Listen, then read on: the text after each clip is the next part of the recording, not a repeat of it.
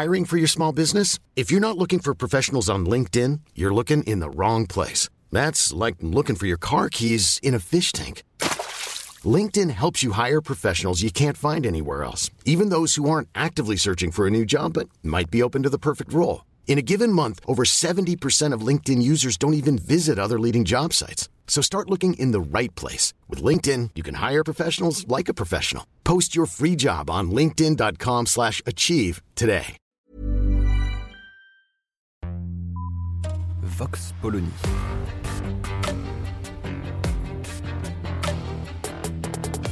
L'actualité vue par la directrice du magazine Marianne, Natacha Polony.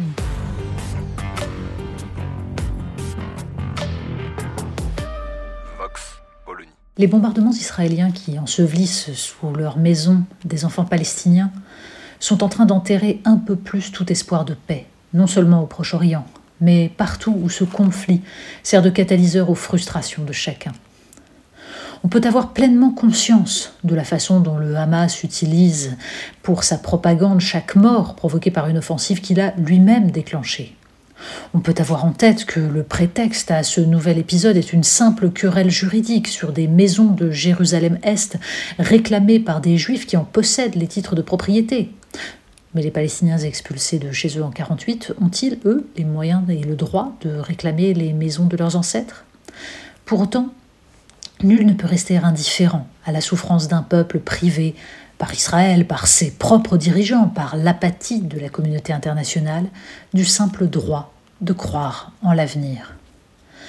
La situation actuelle, bien sûr, résulte à la fois de la radicalisation qui ronge l'ensemble du monde et voit le Hamas et les intégristes juifs se faire la courte échelle, et de l'abandon des Palestiniens par des pays du Golfe qui trouvent que, décidément, il est assez peu payant de soutenir une cause gratuite et qui pourrait bénéficier à l'Iran.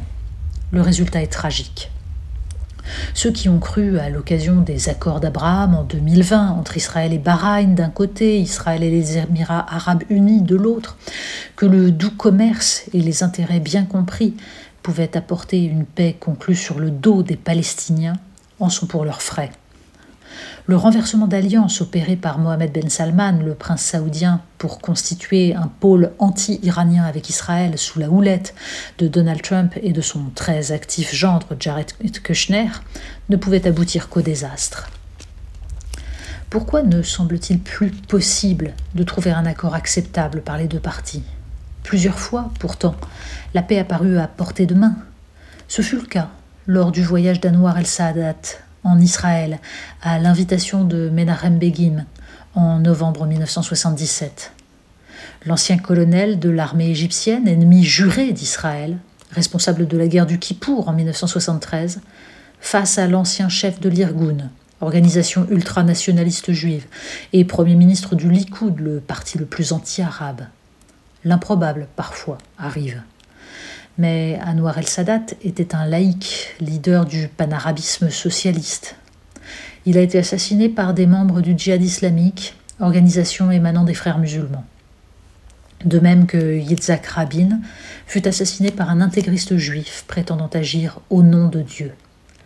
Car c'est bien le réveil des intégrismes qui frappe aujourd'hui Israël jusqu'à en faire un État de moins en moins démocratique et égalitaire, et qui enferme les Palestiniens de Gaza dans une logique suicidaire. De même que c'est ce réveil religieux qui a signé l'alliance des évangéliques américains pro-Trump et de la droite israélienne. Du point de vue géopolitique, l'effondrement du bloc communiste et la marginalisation de la Russie ont fait disparaître un élément modérateur dans un conflit où les États-Unis, au contraire, sont poussés par les éléments les plus radicaux de leur communauté juive à refuser non seulement l'application stricte du droit international, mais désormais le vote de résolution d'apaisement à l'ONU. Joe Biden, qui espérait ne pas être aussi vite placé au pied du mur diplomatique, risque même d'y perdre le soutien de son aile gauche. Plus aucune voix ne semble à la fois suffisamment puissante et suffisamment au-dessus de la mêlée pour éviter l'engrenage. Évidemment, du strict point de vue du droit et de la justice, la seule issue est un État palestinien à côté d'Israël, mais dans les faits, l'amplification de la colonisation par Benjamin Netanyahu a totalement mité le territoire palestinien. Qui peut croire qu'un État soit viable autrement qu'après un démantèlement des colonies. Mais si l'autorité palestinienne persiste à en faire un préalable à des discussions, elle sera définitivement marginalisée par le Hamas. Le monde entier est pris en otage par les religieux de tout poil. En France, certains prétendent manifester contre l'injustice faite aux Palestiniens, mais au cri de « Allahu Akbar », comme si la cause était celle d'une communauté religieuse. Les mêmes d'ailleurs ne peuvent imaginer une seconde qu'on puisse dénoncer cette dérive dangereuse tout en condamnant farouchement la politique d'Israël. Et l'antisémitisme n'est jamais loin, à coups de médias manipulés et de journalistes au service de leur maître. Nous allons au chaos. Israël qui désormais se délite et s'éloigne de l'idéal démocratique. Les pays d'Europe privés de tout poids et confrontés à l'importation systématique du conflit. Ce qui reste de la communauté internationale après l'éradication du panarabisme laïque par des Américains incapables de mesurer le risque de l'intégrisme islamiste et la montée en puissance d'un Erdogan trop heureux de souffler sur les braises. Nul peuple, nul être humain ne peut vivre sans espoir.